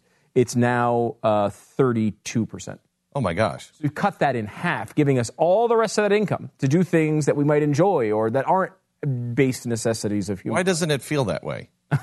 Uh, well, Why doesn't it? I think because uh, you know, first of all, I think Debt, for one thing. the messaging of the media is that yeah. everyone's getting behind, and uh, I think debt is part of it. But uh, you know, credit card debt is is probably part of it. And we're probably spending a lot of money on the things that we don't need. And so that puts us behind. And then we look at, Right. Well, if it wasn't for our house being so expensive, we would, because we wouldn't think about cutting it. But the central function of that, I don't think, is any of those things. I think it's capitalism improving things. Yes. It's cutting costs on items that we used to have. It's improving items that we used to have. It's making those things more efficiently produced. And now we are able to uh, afford things. I mean, you told the story about the $10,000 television recently on the air um, about how, you know, one of your big purchases. My 40th birthday, my wife got me a the first Sony flat screen. I still have it. First Sony flat screen television. It was I don't even know 32 inches. Pat, do you think? Maybe. Yeah, maybe a little bigger than that. Uh, and it was ten thousand dollars. $10,000. And that was uh, um, 12, Uh, 12 years ago. 12, 12 years ago. Um, so, you know, mid Bush administration, this is not ancient history, right? Um, you know, I was, uh, I was in Walmart, I don't know, two weeks ago and took a picture of a television display. And it was a brand I hadn't heard of, so there wasn't a Sony. But it was a 40 inch, it was LCD. Yep. It was a smart TV, so it had features that your TV couldn't even dream of, No. right? $198. Oh my gosh! Oh, yeah. $198. Wow. I mean, and, and there was just Oh my stacks of them. And it's like, well, what? How do you account for to people that change? Because people will say, well, look, if you look at the incomes, uh, you know, after tax and after health care expenses, we haven't improved things at all for the middle class. What about that change? The thing that only Mr. Rich television personality could even dream of affording. And if I remember correctly, you opposed the purchase because it was too crazy. Yeah, no, I wouldn't have gotten it if it wasn't for my birthday. birthday present. She surprised me with it, and I thought it was insane. And it was so insane that I would bring you guys over. You guys came over to my house, and you said, "Can I come over and see it?" It was a museum piece. It was, Okay? and, and it was in my bedroom. Right. And Oh, I said, "Okay," is a museum and we would all sit on the bed and go, "Wow, Wow. Traveled Look at that 2,000 miles to see it. It was it was that amazing. Houston at the time. That's right. Yeah. That's right." So I mean, you know, this is actually, and now I think about it back before even we were on TV, but it was it, it was at a time that change. So now a person who makes you know thirty thousand dollars a year and has a nice job and, and Has a flat lives- screen- has a flat screen TV of 198 better quality. Even from some no-name brand, better quality with features that didn't even exist when you bought yours in, in, in about a decade. for hundred and ninety-eight dollars. Yeah, for 99% off or 98% off. unbelievable. It's an incre- and that stuff happens all, the the time. time. with products all the time. And it's lost because the media focuses on things that make capitalism look evil. Those things are happening to us all the time, and it's the it is the miracle of America. I want to I, I want to talk about the I, I want to talk about the future because look at how look at how much has changed from hundred years ago. Oh man. Okay. Mm-hmm. All right, but not that much change from hundred years ago, and you go twenty years down the road. Not that much change from 1910 to 1930. Not that much had changed. From 1930 to 1950, not that much had changed. Right. Mm-hmm. But it started. Tw- yeah, but 20 years from now, think when did the iPhone come out? I know, what mid 2000s, 07? right? Two- Yeah. 07. Oh, seven. Oh mm-hmm. Now, you, it's like, of course you have a screen. I remember seeing it and thinking you could touch the screen and make it picture bigger, and Yeah. and it, it was, that was unheard of in 2007. Star Trek stuff. Star Trek stuff. I want to take you to new Star Trek stuff when we come back. First, this SimpliSafe. Um, if you have homeowners insurance, burglars think it's okay to take your stuff. I, I don't think so. They think they're entitled to it. And your insurance company is going to give you your stuff back anyway, so we both win, right? Take control. Be protected. Get home security with SimpliSafe. With SimpliSafe, you'll get the best protection. It's like having a personal bodyguard right in front of your home, uh, stopping anyone who is going to harm your family or take your stuff, which is secondary importance. SimpliSafe, easy to use, completely wireless, and you own the system. It has glass break, entry, motion centers, um, sensors. M- monthly monitoring is only $14.99 a month, and it has no long term contract. It's what my daughter has in her house. I helped install it. It is really simple to use. It is there. There. And what's crazy about it is, it is the new way of keeping your family safe. You can take one of these. You've got a son or daughter that's in college. You can take one of these, buy it, put it in their dorm room, sign it up for fourteen dollars a month, and they have a security system in their dorm room. You couldn't have done that five years ago. SimpliSafe, all wireless, no contracts, no strings, no wires. Visit simplisafebeck.com. That's simplisafebeck.com. Go there now, get a free shipping on your order and free keychain remote worth 25 bucks. It is simplisafebeck.com. The Glenn Beck Program. Mercury.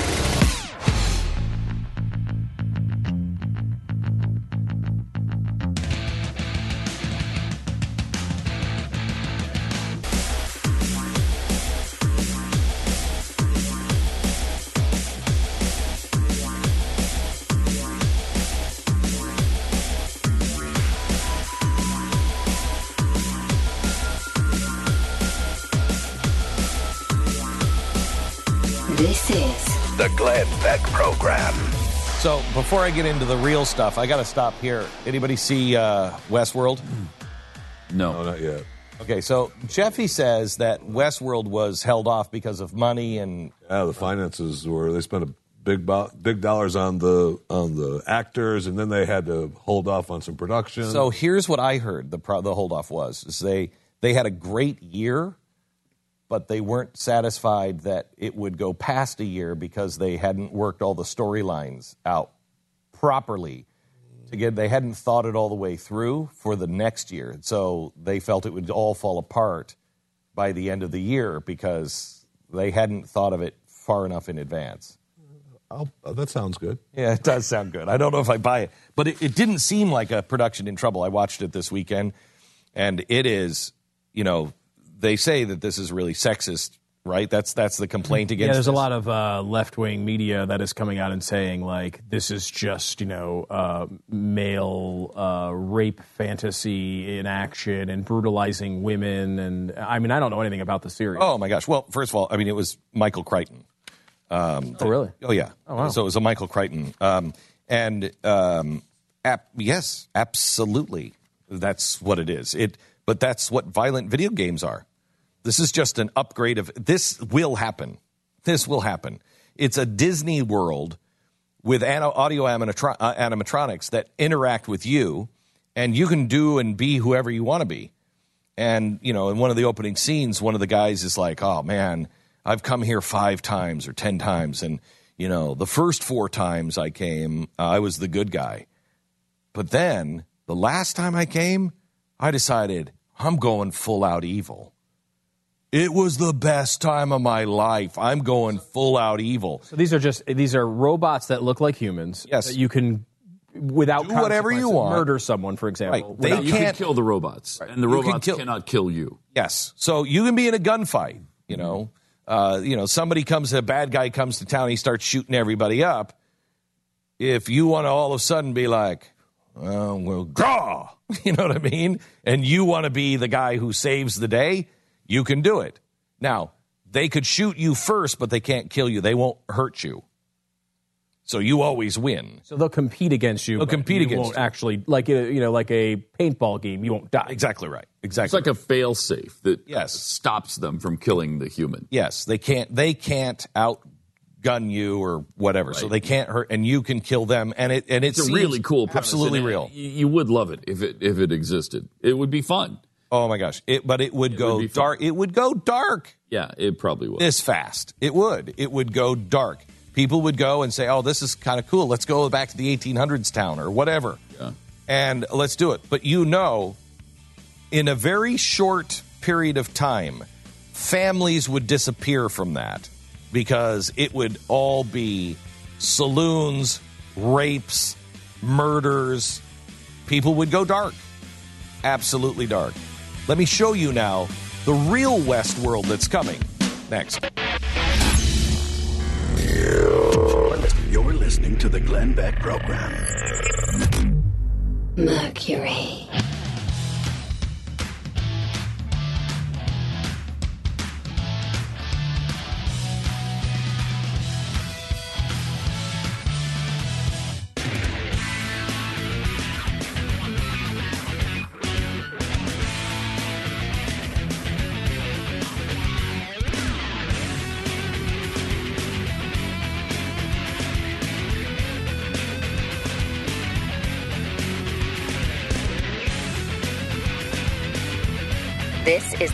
Beck Program.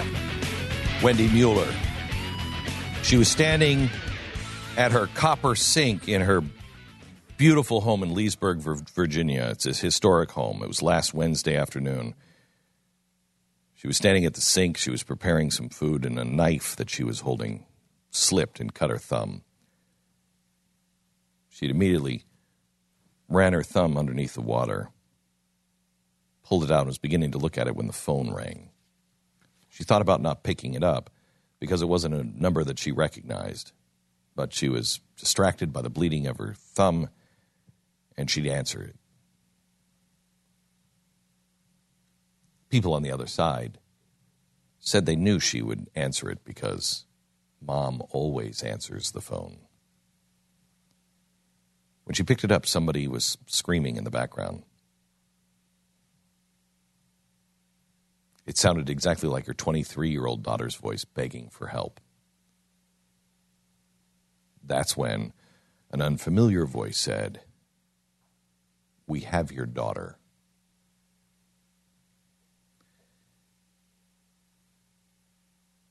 What followed was five solid hours of hell. Kidnapper told, told her, Put your phone on speaker get your purse, get your phone charger, and get into the car. What, what, what's, what's happening? How much is your daughter worth? I, I well, what, what's happening? How much is your daughter worth? Do you have my daughter? How much money can you get your hands on right now? I, I, I don't know how much. I get maybe $10,000. The voice, calm and eloquent, with a slight hint of an accent, but an American command of the language, said, It's a good start. If you tell or alert anyone, I'll kill your daughter. Do exactly what we say. Her youngest child attends college hundreds of miles away in a town a little rough around the edges. She hadn't heard from her daughter in a couple of days. She had no idea if her daughter was safe or not. They told her they were targeting someone else, someone that would be able to get a lot of money. But your daughter intervened and tried to save her friend, so we grabbed her instead. Mom knew they had her daughter because that sounds exactly like what she would do. Put her on the phone. We're not putting her on the phone. We won't hesitate to kill her. She got into the car, she started the car, and he told her where to drive. And he said, We want you to know we've hacked your phone. We're tracking you right now. We know exactly where you're going. For five hours, he gave her instructions on where to go. He said, Go to this office, go to this office, all through Northern Virginia. You go get about $1,900. That was the usual amount, the maximum amount she could wire.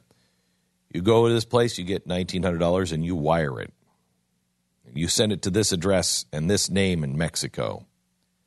She went from Leesburg to uh, Reston to uh, Herndon to Arlington, seven corners. She went back and forth, Northern Virginia, until it was dark, and she followed directions turn by turn. She kept asking, Let me talk to my daughter.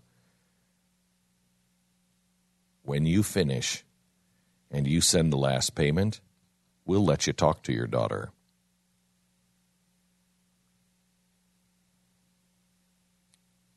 She felt that they were following her because he could describe the buildings in front of her,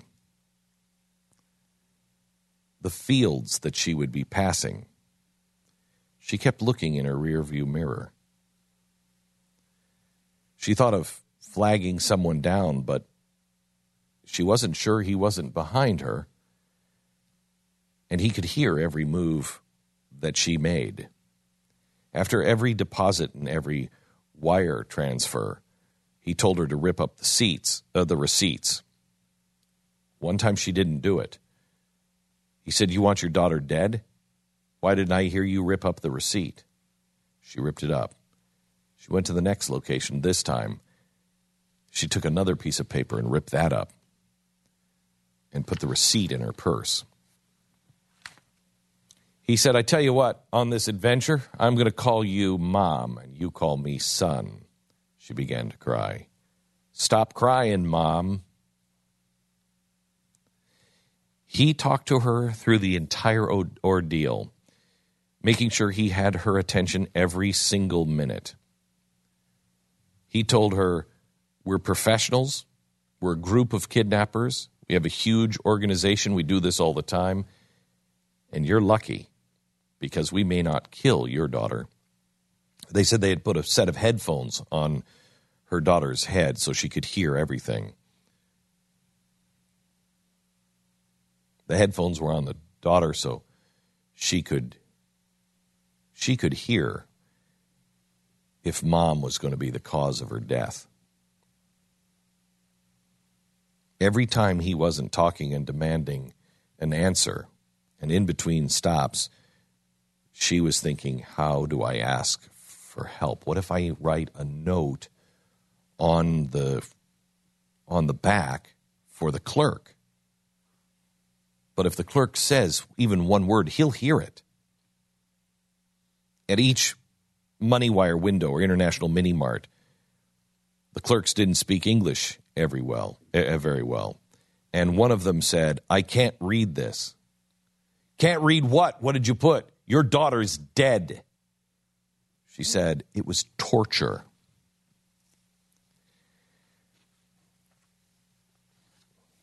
So, how did it end?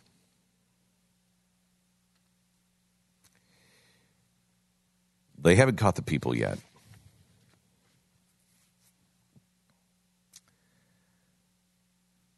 But her daughter is safe. In fact, her daughter was safe the entire time. They didn't have her daughter. this is a new scam that is happening around the country. And mainly people are being targeted in California because of Beverly Hills. It happened in New York, it's happened in Texas, and now it's in the Washington region. And there's no actual kidnapping that's taking place.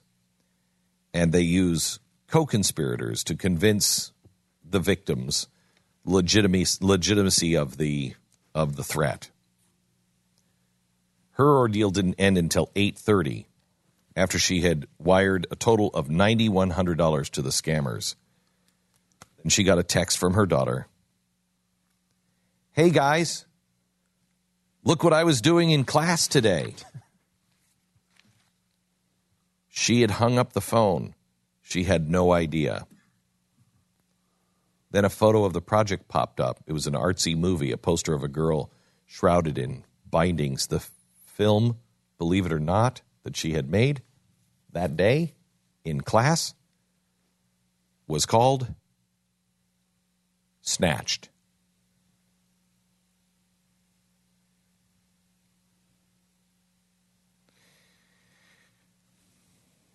Man never called back.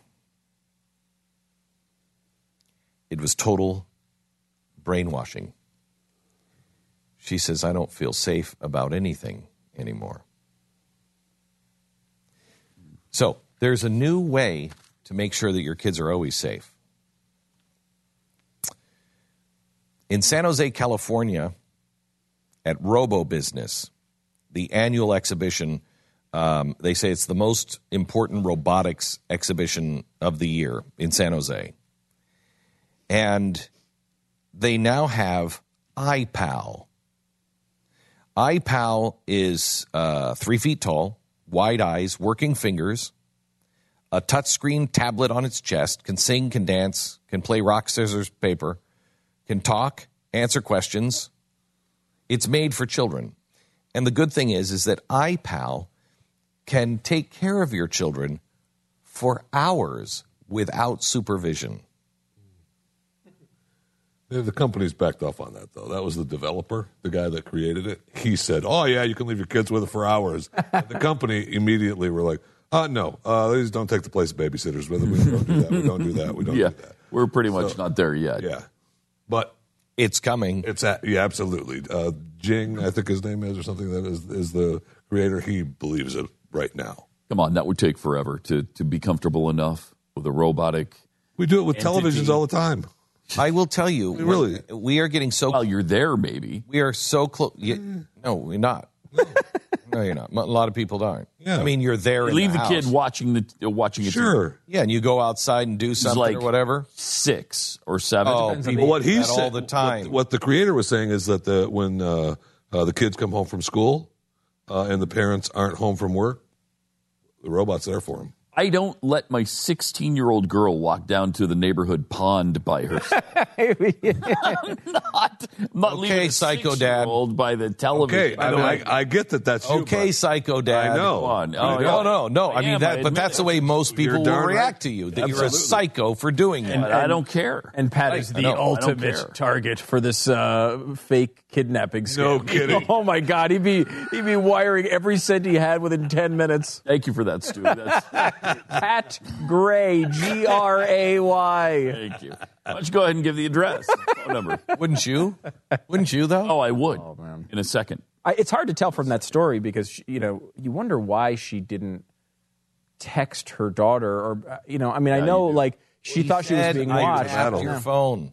And I guess what they do is they call maybe hundreds of people do this scam, and Yeah. most people don't pick up or it doesn't work.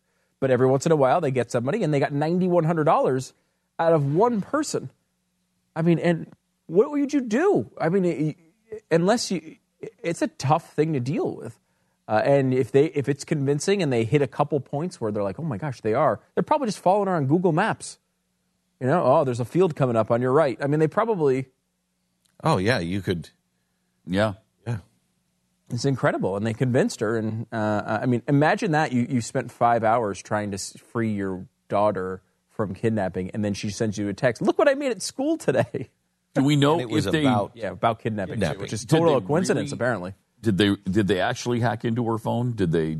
No, I don't No. think so. I think they just No, called they her didn't and even said do it. that. They didn't do that. They called her. They knew where she lived. They knew where these places were. So were. she could have yeah. texted her daughter. Yeah. But I mean, you just don't. She could have texted her daughter. She also could have just hung up on them. right. She could have said, "Keep her." Yeah. Click. Jeffy is not the ultimate target for this particular scam. No, he is not. He has Have your- no money have and your doesn't care about anyone. Good. Jeffy, wire us a dollar seventy five. I don't have it. I don't have it. I tell you, you the do- if you don't return her, I'll come up with ten grand. All right. Our uh, sponsor this half hour is realestateagentsitrust.com. You want to sell your house and you want as little drama as possible. You want it to sell as quickly as possible and for the most amount of money. Real estate agents I trust. Um, I've gone through this uh, myself, where you know the real estate agent, their whole idea was let's just gonna we're just gonna put some balloons up and have an open house every weekend. And my house sat on the on the market for I don't know eight months, uh, and it just got exhausting. And you can't get out of it because then you have to pay that one and the next real estate agent. And, and who do you know? And so many people are like, oh, geez, I've got this bad real estate agent, but it's my brother in law. And so I can't. Don't, don't do that. don't do that. Get the best one in your area and the one that you know has the values and the principles that you hold. Realestateagentsitrust.com. It's working. People now who have had houses sitting on the market forever are selling. People are finally able to take that burden off of their shoulders and sell it for the right price and at the fastest possible, um, in the fastest possible way. Go to realestateagentsitrust.com where our individually selected agents will work to earn your business every day and they will sell your home. Want to sell your home? Realestateagentsitrust.com. That's realestateagentsitrust.com. This is the Glenn Beck Program. Mercury.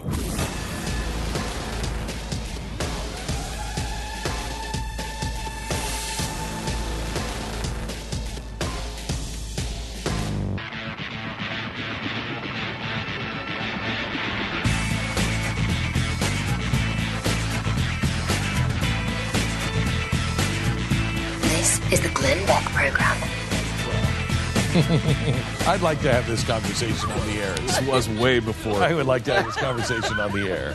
Somehow or another, the beauty of Megyn Kelly came up, and it spiraled out of control from that point. Yeah. Uh, on just who the most beautiful women in the world are, and I would put Megyn on that list. She is just, she is Eh, you know something. classic beauty, classic beauty. Like Jeffy. Yeah. I mean, look. That's how people talk about Jeffy all the time. Well, you know All what? the time. I think of Michelangelo all the time Mm-hmm. when he talks about his statue of David, and I think of Jeffy. Yep. I mean, that's. I know. Oh, seriously. Know. He said, Look, somewhere trapped in that marble, David was in there. I just had to let him out. Right. And somewhere trapped in all of that fat Is a David trying to get is out? a David trying to get out. That's a different. I mean, you got to look pretty deep. I was thinking. Yeah. Listen, But we've been missing David. He worked upstairs for about a week, and I think Jeffy Oh, may have eaten him. Come on, that was good. that was good. Come That was good. That was that was Wasn't it? that was an artistic. fat joke. Oh yeah. Oh, That was a highbrow fat joke, Jeffy. That was good. Now the David thing would work kind of with the athletically. keep going? No, I was going to help you. Athletically overweight because you you are I am athletically. Exactly, There's so- no question about that. Can I tell you something? I lose five pounds and I'm chiseled. It's just that all of the five pounds that I gained perfectly distributed. perfectly distributed, all in those places that define me as a non-blob. Right. Mm-hmm. That's look. That's Maybe not, eight pounds. not your fault. Right. You're not a scientist. I just have to lose that eight pounds, and I am a chiseled god. But let's not think about that too. No, I just threw up a little bit in my mouth. Oh, This is the Glenn Beck Program. Mercury.